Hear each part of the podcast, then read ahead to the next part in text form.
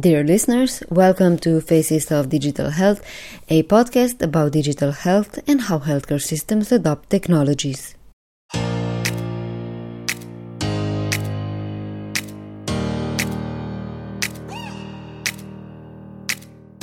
The podcast is now available on the official website www.facesofdigitalhealth.com, where you can find recaps of previous episodes and more details about the show. I am your host Tjasa Zajc, and since I'm currently working on a series about AI in healthcare, I decided to share with you a podcast episode from the past. You will be listening about the significance of nurses.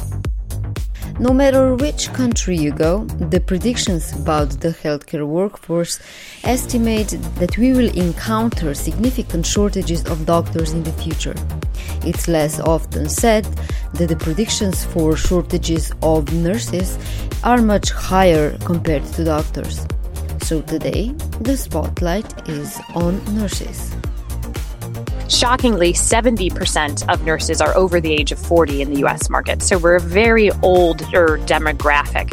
Um, and I think there's a number of reasons why that was. Um, you know, we had a, strong surge of nurses into the marketplace in the 1970s and 1980s when still careers for women were largely undefined.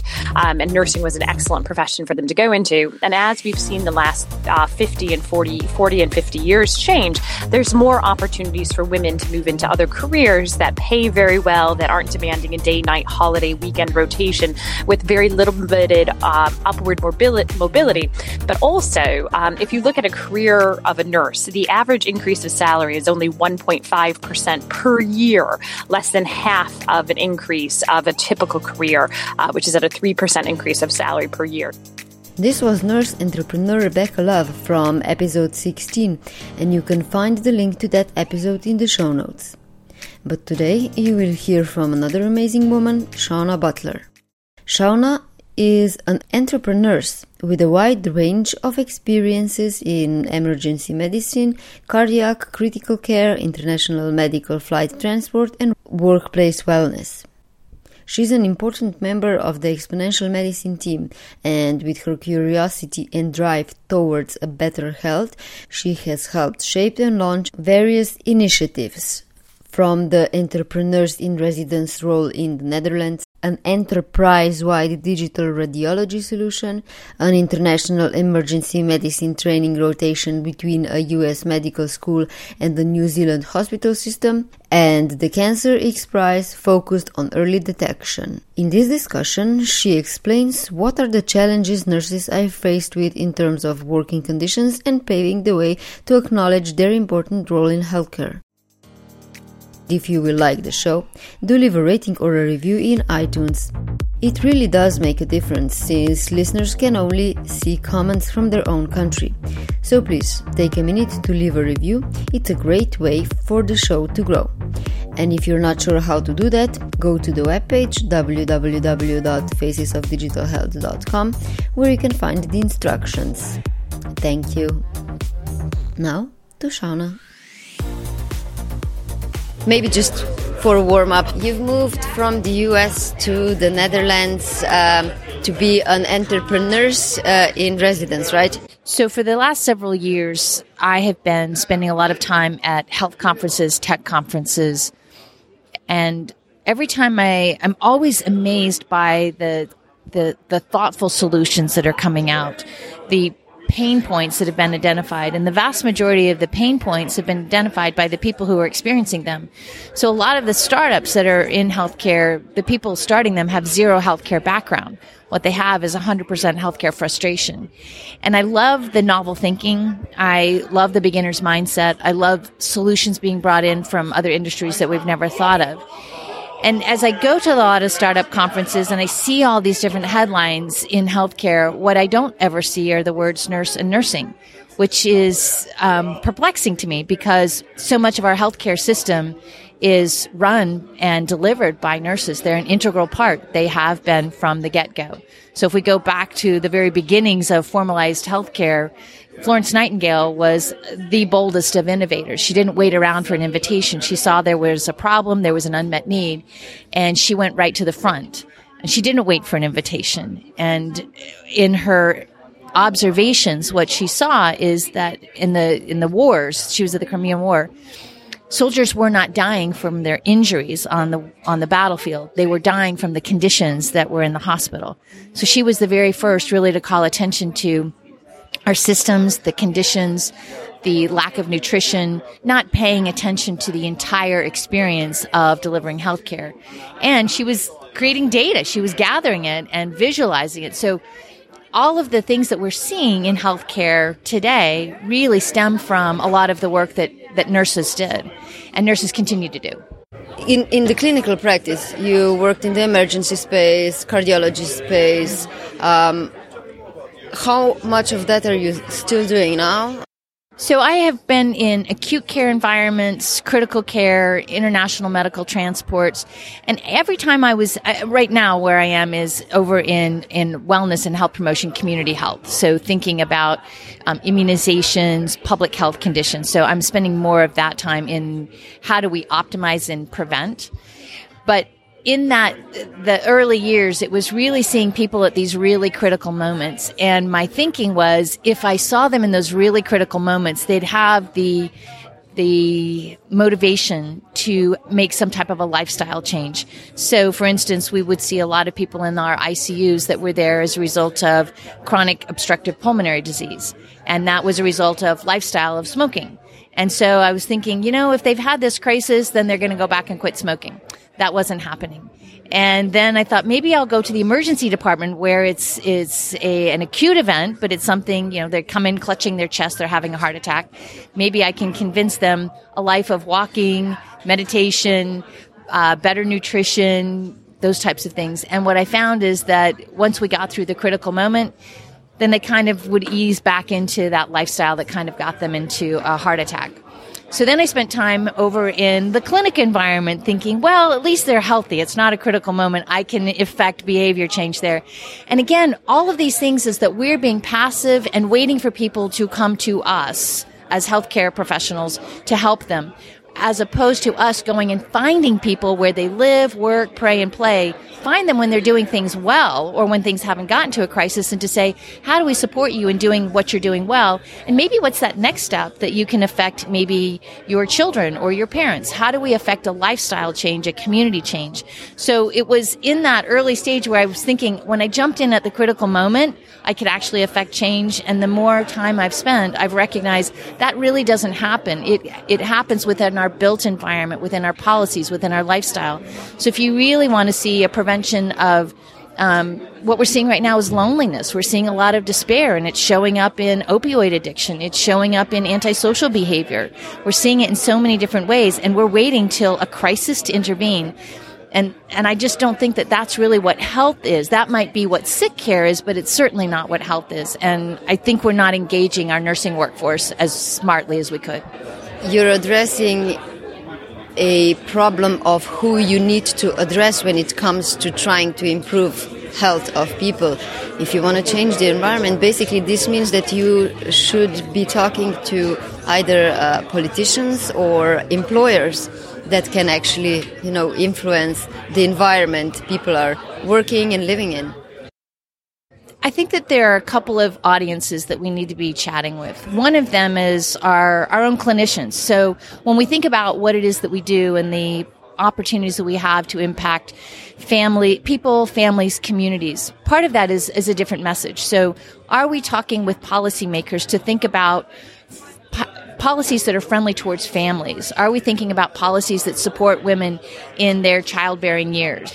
We're also needing to talk with um, employers are one, and thinking about what is that work life balance that we're trying to achieve? What are the policies? What are the environments that they're building out?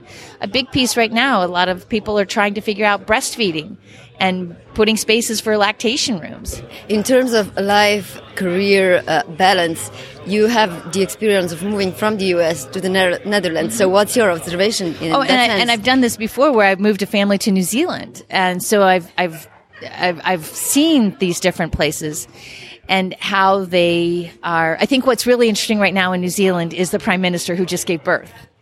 So the as a result of the entire country seeing what that process looks like, uh, I, they will become a lot more family friendly.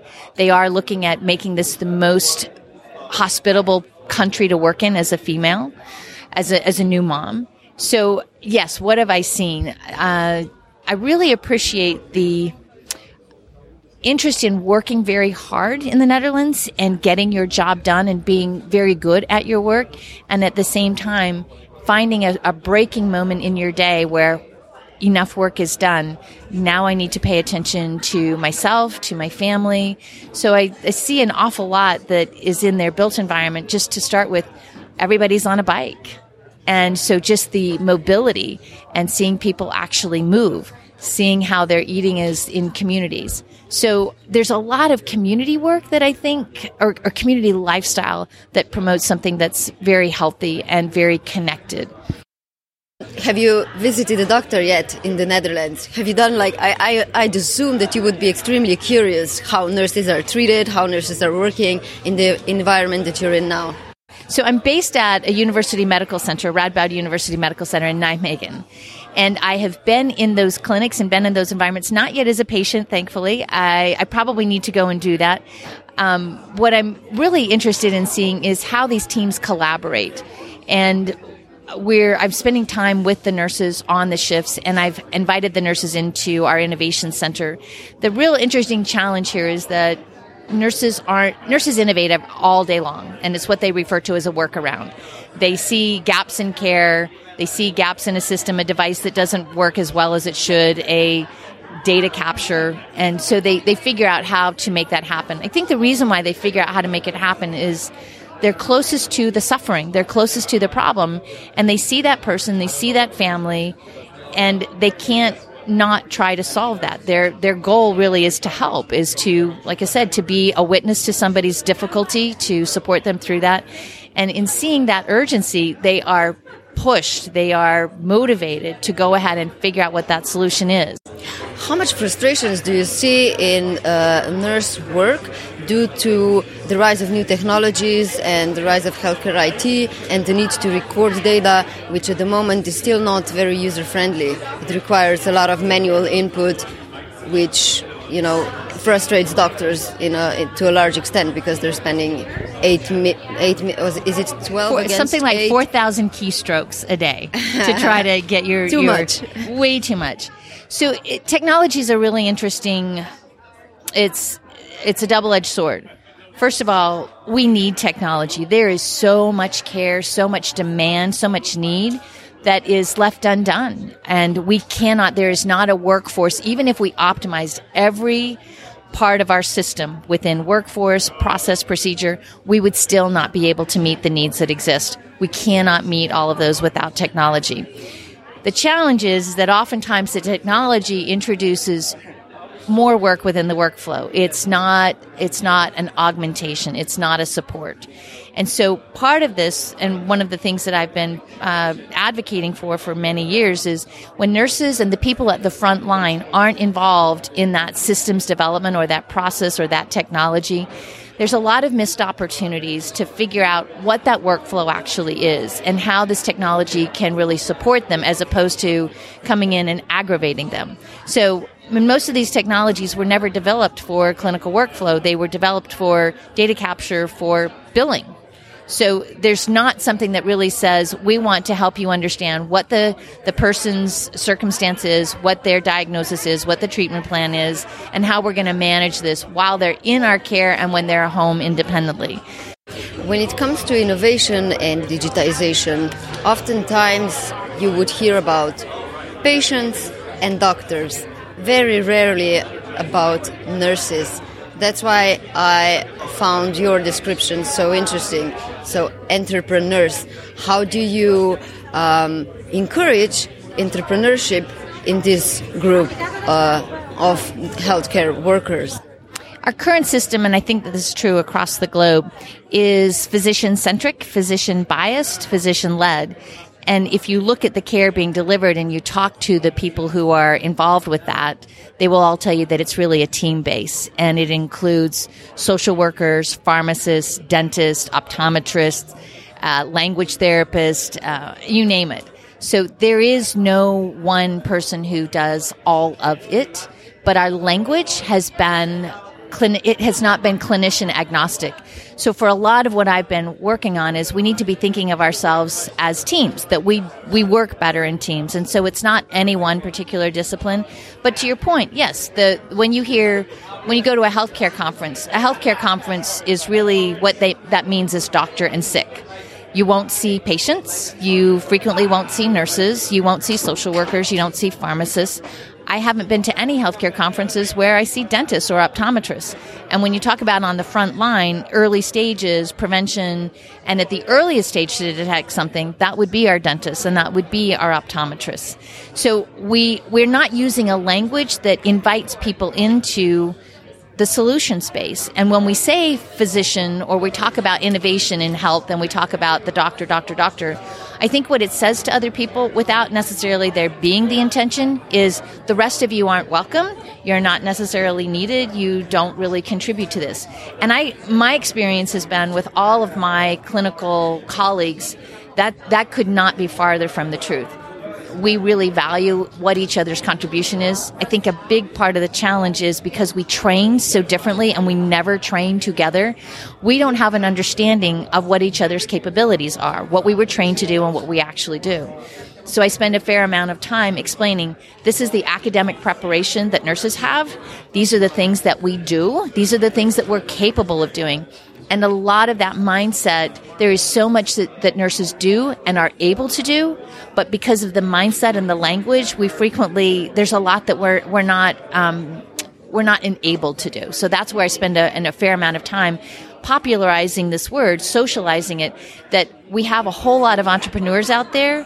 And the reason we have yet to solve so many of the problems, we've just been misspelling that word. It's actually nursepreneurs. And when you engage the people who are closest to the people who are the experts in the condition, otherwise known as our, known as our patients, and the people who are closest to the gaps in care and have some really good insights about what those solutions are when cost and complexity are low, we can solve a lot of this, a lot of it, we can do it faster and we can go farther.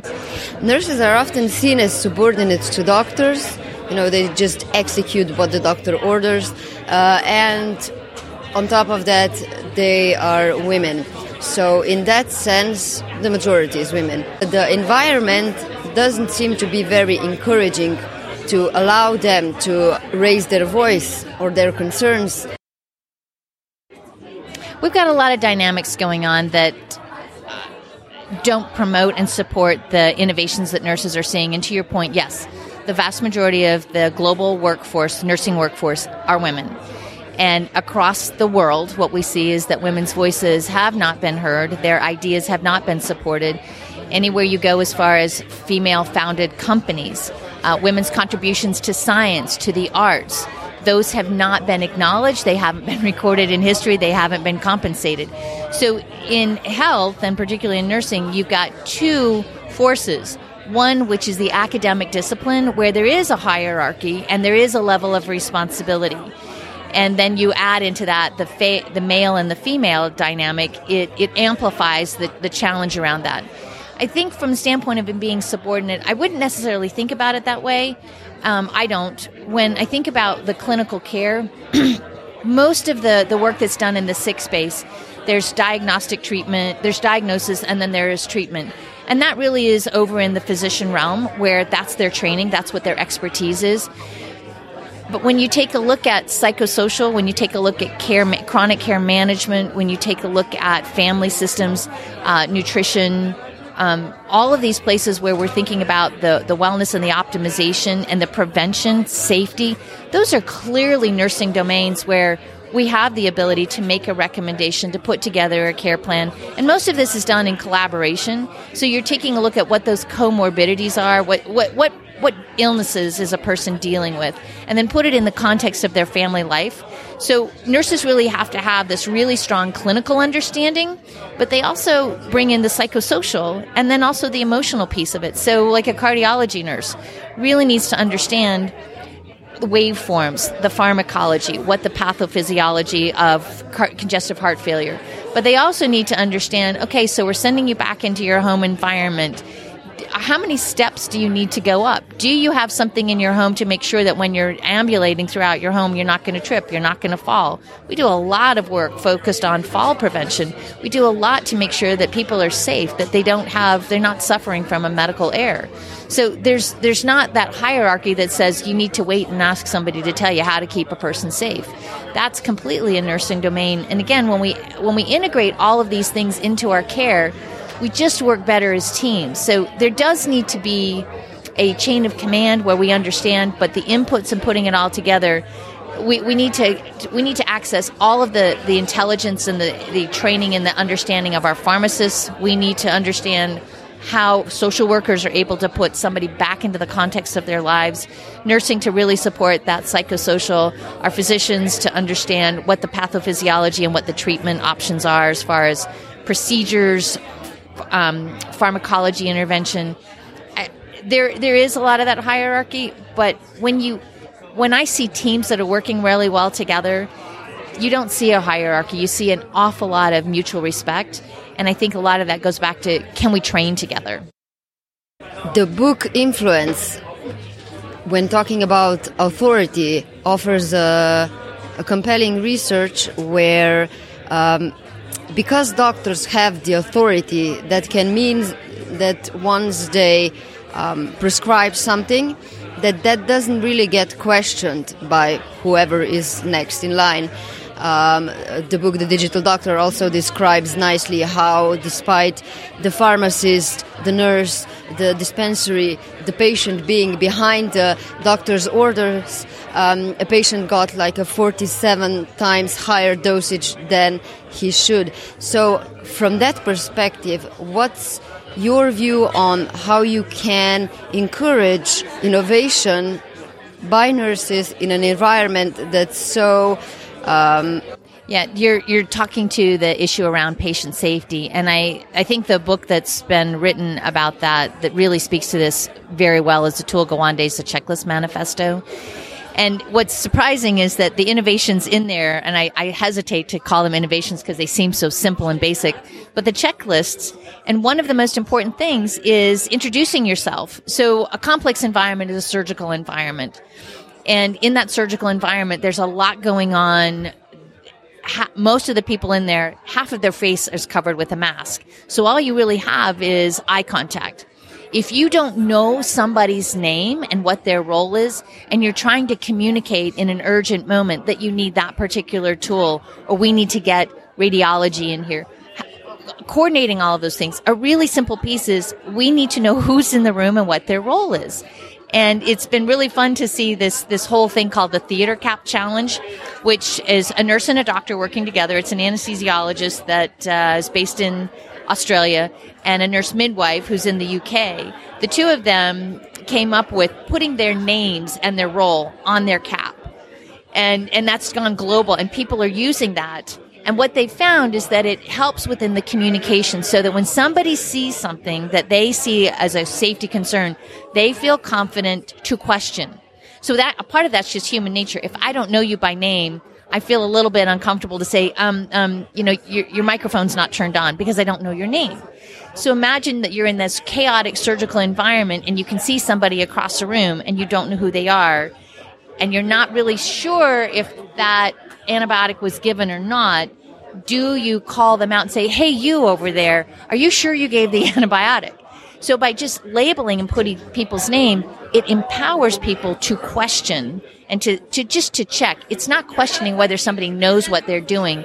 It's all in service of have we kept this patient safe? Because the patient can't tell us. They're they're anesthetized.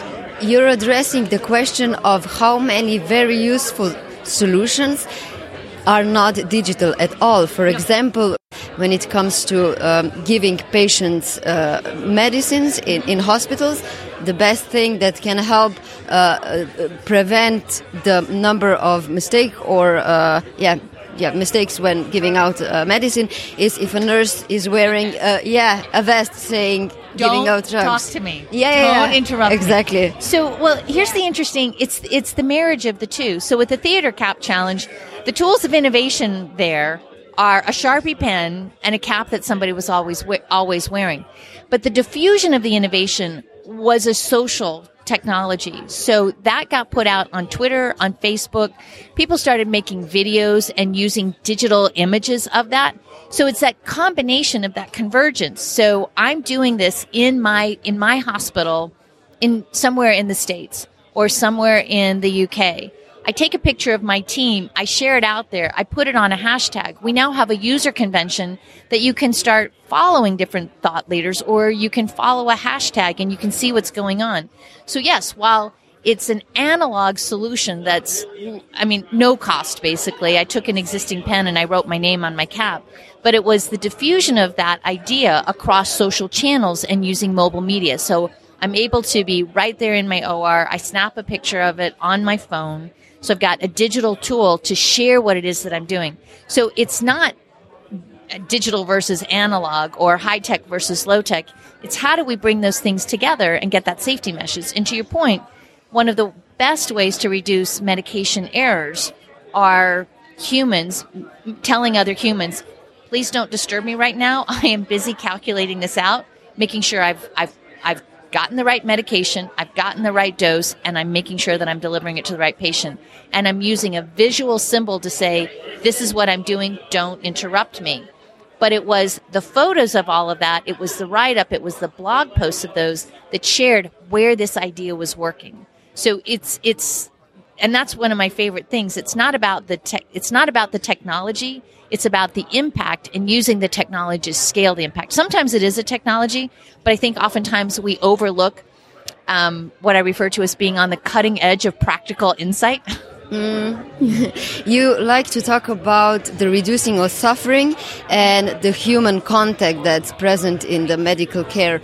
From that point, how do you see relations changing in healthcare with the rise of technology? What's your reflection? For example, um, 15 years ago, if patients were hospitalized, they made new friends because they were talking to each other. Today, um, they are not doing that much of that anymore because they are embedded with their phones, which I'm not saying is worse than it was because now they can be in contact with their friends from their home environment, which was not possible before.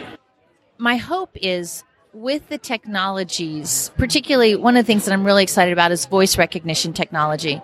Capturing the data is really important, but do we really need to use our hands to capture that data? So when you are physically present, be physically present. And what that means is as I'm coming in to work with a person who's in, in, in our hospital environment or in a clinic, am I making sure that I've got eye contact with them. So what am I looking at? Their eyes or my screen? So how do we make sure that some of these voice, some of these voice technologies help us to capture that data, but they're capturing in a way that I'm still connected to the person that I'm caring for. And then I'm also paying attention to the family members that they bring. Who is their circle of concern? Who is their support? And making sure that I'm checking in with them. Are, are, are you getting the support that you needed? So a lot of this is in that personal interaction and using that technology. When someone is hospitalized and they're in that clinical environment, how do they use that tool to reach out to let people know, here's where I am, here's what I'm thinking, here's what I'm feeling, here's what I need. And I think that that's a really great power that technology has is that oftentimes when you are not well, and you are recovering from something, there are a couple of processes that, that go on. One of them is identifying what are my needs. I need somebody to help me with meals. I need somebody to help me with transportation, cleaning house, managing and organizing children, all the other responsibilities that I have. So first of all, I got to come up with the list of what are my needs. The second thing is then I have to reach out and ask. That's a crowdsourcing task. Then I actually have to coordinate and synchronize who's going to pick up the kids from school who's going to take care of my my project that i'm delivering at work so the technology can really help us to stay connected to what it is that we're doing identify those needs coordinate them synchronize them and be able to deliver them and i think for a lot of people that i've met who are maybe dealing with a, a chronic disease, um, see maybe uh, diabetes and it's an acute phase, or they're in a cancer treatment and they need a different range of support. Those technologies help them to one, not feel so um, helpless. So it helps them to feel like I'm not a burden. And that's the thing that we hear the most is that people don't want to be a burden, particularly at the end of life. I don't want to burden anybody. How terrible is that? That somebody who has a diagnosis that they're facing a death, an imminent death, and what they feel like is a burden. How do we use those technologies to help them to feel connected and to feel supported and loved? And at the end of the day, most of us, what we want to know is that we matter, that my life meant something, that it does mean something, and that people care about care about me. From a practical perspective, can you think of a few solutions that really inspired you? What, what I'm really enjoying right now is virtual reality and seeing people being able to manage pain, being able to manage emotional distress, being able to manage fear. So with the use of virtual reality, or probably maybe we need to refer to it more as mixed reality, people who are having to have different procedures done, they put the, the masks on and they are in another world. And through deep breathing, through following along and being distracted, whether or not it's playing a game, we have kids who are, who are cooperating with having blood drawn. Uh, you're seeing people who are enduring um, treatments for their their burns. So when their their bandages are being changed, they can put this on and be in a place where they're throwing snowballs or making snowmen, and it's helping to manage their pain. Brennan Spiegel, who's at Cedars-Sinai, he's developing this whole library, and it's called. Uh, I mean, his his program is called Virtual Medicine, and so how do we prescribe these different virtual apps or virtual reality apps so that people can have um, their pain reduced. Or the other part that I've seen recently is uh, prehabbing people for surgery. So if you know that you're going to have an elective surgery, a hip replacement, you're going to have to be doing some rehabilitation to getting used to a new walking pattern, a new gait, feeling different. Hopefully, not feeling the same pain that you've been having that causes you to to um, have to have that hip replacement. But in that process of getting ready, oftentimes people don't really appreciate what weight transfer is going to look like. Getting in and out of bed, moving to and from a chair, getting in and out of an automobile.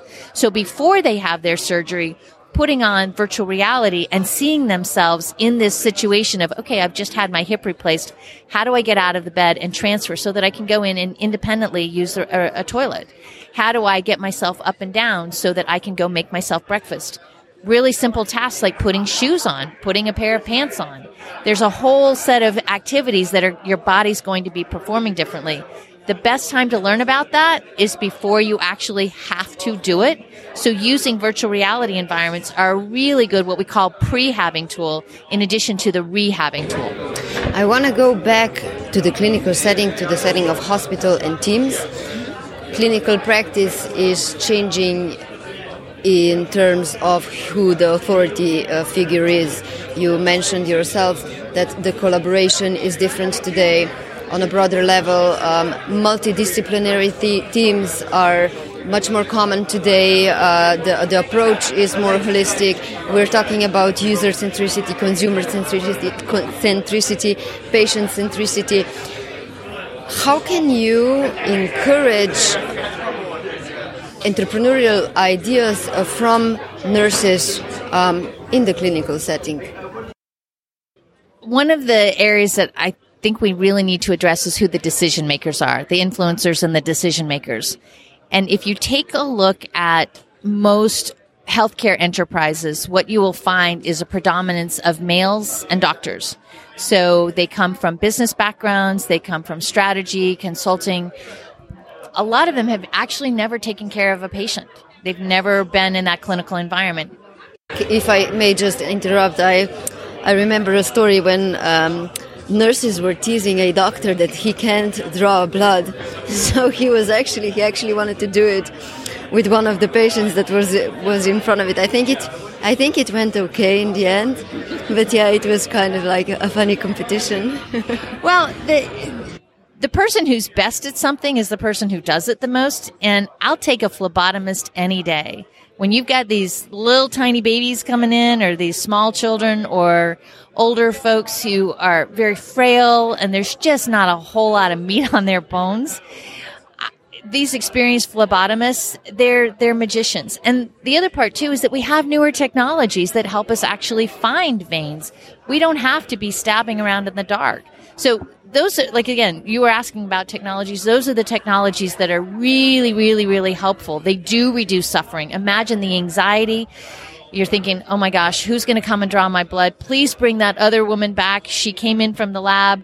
She's been doing this for yeah that's who i want drawing my blood and this idea that the person who's the most educated and has the most decision making authority is going to be the one who's best at that tech, that skill that logic just falls apart so the person who's really good at something is the person who does the most of it.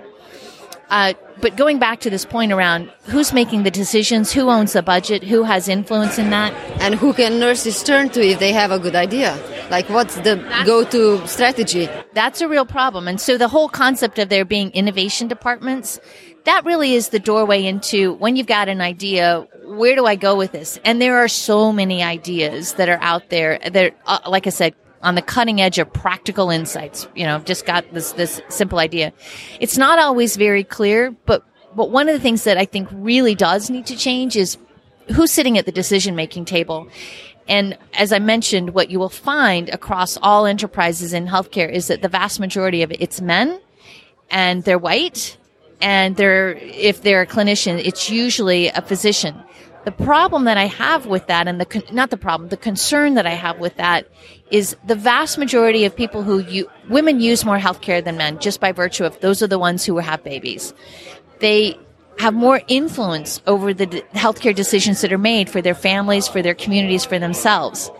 So if they're not at that decision making strategy level, women's health is not top of mind for most organizations. And by virtue of having nurses up there, you frequently get the the clinical point of view. You get it where the treatment meets life and you get it oftentimes from a female perspective and you also get it from a perspective of how do we view the entire system and particularly focus on the prevention aspect of it uh, one of the examples that I use all the time is we talk about infections in hospitals. So we spend a lot of time figuring out how do we treat this really bad infection. Well, that's really costly. It's great that we've treated it. We don't want somebody to die from it, but there's an awful lot of effort spent on the treatment of it. If we go a little bit further upstream, then we're spending a lot of time figuring out the technology for the early detection. Well, if you're detecting it early, you're still got an infection. But wouldn't it be better to prevent the infection altogether. That's hand washing. That is thinking about sterile environments, clean environments. And that's really where nurses spend a lot of time is in the place of, let's just make sure that this doesn't happen. The challenge with that is nobody gets excited about the thing that never happened. We love, we love the hero piece. And that's true that, you know, innovation versus maintain, maintenance. We champion the innovation. That's the really exciting part. And maintenance seems to be boring. It's uh, the same problem is facing behavioral change because we prefer by nature instant gratification compared to oh, long term. We, we, like our solutions proximate. We don't like those things that are far out in advance. When we when we when we talk about that, it's very hard to say eat this way, uh, move this way. Because in 20 years from now, you're going to be really grateful. I want to know what it's going to be like in 20 minutes from now. So, and that, that's true across, it's not just health. When you take a look at our infrastructures, bridges, uh, transportation, roads, maintenance is not something that really people get very excited about. And, and, yet then we end up with dams breaking. We end up with planes crashing. We end up with all sorts of problems. We have such an outdated air traffic control system. Are there moments or experiences that you could mention uh, that were very significant in your nursing careers? The first one was I was I met um, an economist, a very well-known economist. His name was Paul Volcker, and at that point in time, he was a chairman of the Federal Reserve of the United States. And I met him because his wife was one of our patients. She had a very complex uh, uh, long term care issue. And we frequently had her at our hospital. So over, we, we got to talking quite a bit and he would be asking questions about her medical care and why we weren't doing certain things. And I would explain, well, insurance doesn't cover that.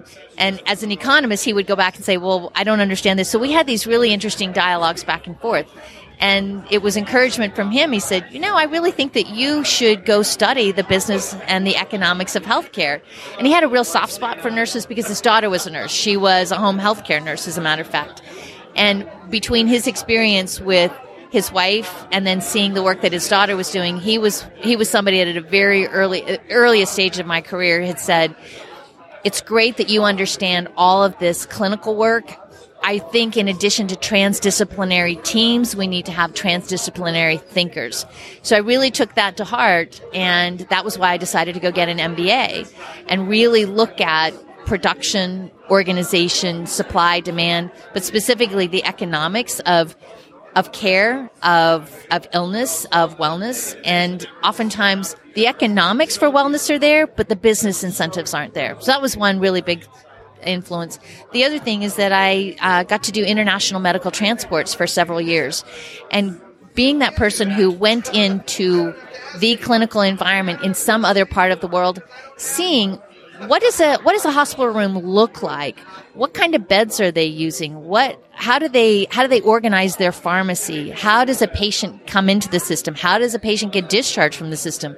Who are the teams taking care of them? What devices are they using? So oftentimes when we talk about global health, we're talking about looking at population statistics. What's the mortality rate? What are the immunization rates? What's the cancer burden? We're looking at big numbers my experience of global care is in service delivery, right down there at the bedside. What does it look like when a woman's having a baby somewhere in South Africa, somewhere in New Zealand, somewhere in Manitoba, somewhere in, in Europe? So it, it's really interesting to see global help up close on that actual delivery. What shocked you most when you were doing that? One of the most surprising ones I had is I went to pick up a patient in Edinburgh and went to the registration desk. So I'd flown in from the US and went into this hospital. And I went to the registration desk, asked for the patients where, what room that I could find them in. And they said, well, what day is it? I, I don't remember. It was like a Tuesday. And I thought, what an odd question to ask me. And They said, well, if it's Tuesday, then he must be in this room. So I went up to the room to find him and he wasn't there. And when I went searching for him, they said, oh, well, actually, he's out delivering morning tea. So there's this really interesting innovation that the patients were the ones who would go around and deliver tea. And they actually would come back and report to the nurses, I think you need to go in and check in room 13. They didn't look like they were doing so well today. So it interestingly created this, this community of the patients actually peer support, caring for each other. Uh, the other part that I saw is that their IV pole was, it was hanging over a pipe. So there wasn't a pole. It was hanging up on one of the existing pipes. So it was, you know, the, the range of infrastructure that exists, the way people would solve different problems. Uh, I was in a hospital that was in Szekszárd, in, um, and it was in a cardiology unit but it was a pulmonologist and a psychologist that was taking care of somebody who had a cardiac event. The other part that was really fascinating to me at that point in time was the way they did their clinical rounds. They brought everybody together at lunchtime. So they had the physical therapists, the nurses, the device techs, pharmacy, and they would do their clinical rounds away from where the patient were, but they they would do it together as a team and they did it in a social environment so there was it, there was no stress around that that concept of breaking bread together uh, there was a lot there was a lot of power in that so there were a lot of things that I saw. I mean, one hospital that I went into in St. Martin, the windows were open and there were chickens flying in. So you just you see a lot of care gets delivered in a lot of different ways. Yeah, one one example that I can mention is in, in some less developing countries, you would come to an emergency room, and then uh, if somebody is with you, the doctor would say what kind of supplies he, he needs, and the caregiver that's with the patient would have to actually pick that up before the care gets delivered. Oh, oftentimes, yes. When you come into a hospital, you bring all of your own supplies. I've seen that in parts of Africa. Um, I saw some of that in Hungary. Uh, there are places that that's one of the way they control costs is around inventory. So, what I have noticed about global health is that there are there are no easy answers. There are just a lot of hard questions. And every country, every group of citizens need to get together and to figure out what it is that they value and what it is that they're willing to pay for, and then organize themselves around that set of values. And like I said, there are no easy answers, just a lot of really hard questions. What do you see as the role of, of exponential medicine in all this? The ability to bring technologies together in a, in a convergence form. So it's not any one technology. It's how do you take 3D printing and make it useful in a mobile setting? So how is it that with my phone, I can take a picture of a finger that you've injured and from that reach out to the crowd, get a range of opinions to help understand what is the problem here? What might that solution be? And maybe you need a splint on that. Maybe we need to pull out some type of uh, foreign body that you is gotten lodged there. But through 3D printing, maybe I can print that splint. Maybe I can print that tool that needs to extract that foreign body. And I can use my technology to reach out to somebody else who might be able to guide me in doing that or pull up a YouTube video, literally, and be able to figure that out. And it might be that a person can do that on their own as well. So people are in remote settings, but it's those exponential technologies really remove the geographic boundedness. It helps to democratize it so that people anywhere can get the care that they need. It allows them to reach out to get solution, to get answers, to, to help them in the diagnosis and to help them in what that treatment plan is that's where I really see it's it is um, a democratizing. Uh, it's the removing the geography, and it's also reaching out to the crowd to help me find the solutions and the support. The majority of nurses are female. So how do you see the position uh, uh, men are in who decide to become? Yeah. So there is a an increase in the number of men entering nursing and what I find is that they really enjoy many of the aspects that are frequently considered female aspects or the more feminine side of the emotional. And men are some of the most caring, supportive people on the planet. And when you take a look at um, this big, strong man holding a tiny little baby and helping that family through, and really helping that that that new dad to see his role as a nurturer as well as a protector. It's a beautiful moment. For a woman, or do you think for everybody? I mean, imagine imagine the, the strength and the comfort that that feels. So I've seen I've seen that. I've also seen, particularly with our military veterans, a lot of uh, a lot of men who have served in the military entering nursing, and there's a certain understanding that they bring to that clinical environment. They have served in war. They have been in those places. And there is a bond and an understanding that a male nurse in a, in a military or a veteran type of setting that can't be duplicated. They understand a lot of that. So whether it's mental and emotional support, and then some of it is just a physical size. When you've got somebody that um, that has that type of physical strength to help move someone who is injured, who who who can't move, and just need to to really just to pick them up, um, bringing in that that physical strength as well as the emotional strength. So there's there is there's plenty of room for anybody who actually wants to bring the I think nurses really get known for their caring oftentimes I don't know that they're really appreciated for the intellect and the organizational skills that they bring in. And they have any, a deep understanding of these different pathologies, whether it is uh, dementia care, diabetes care, oncology. There's that, like I said, that really interesting blend of the clinical, the psychological, and the practical. You've been listening to Faces of Digital Health podcast very soon a podcast series about AI in healthcare. Stay tuned.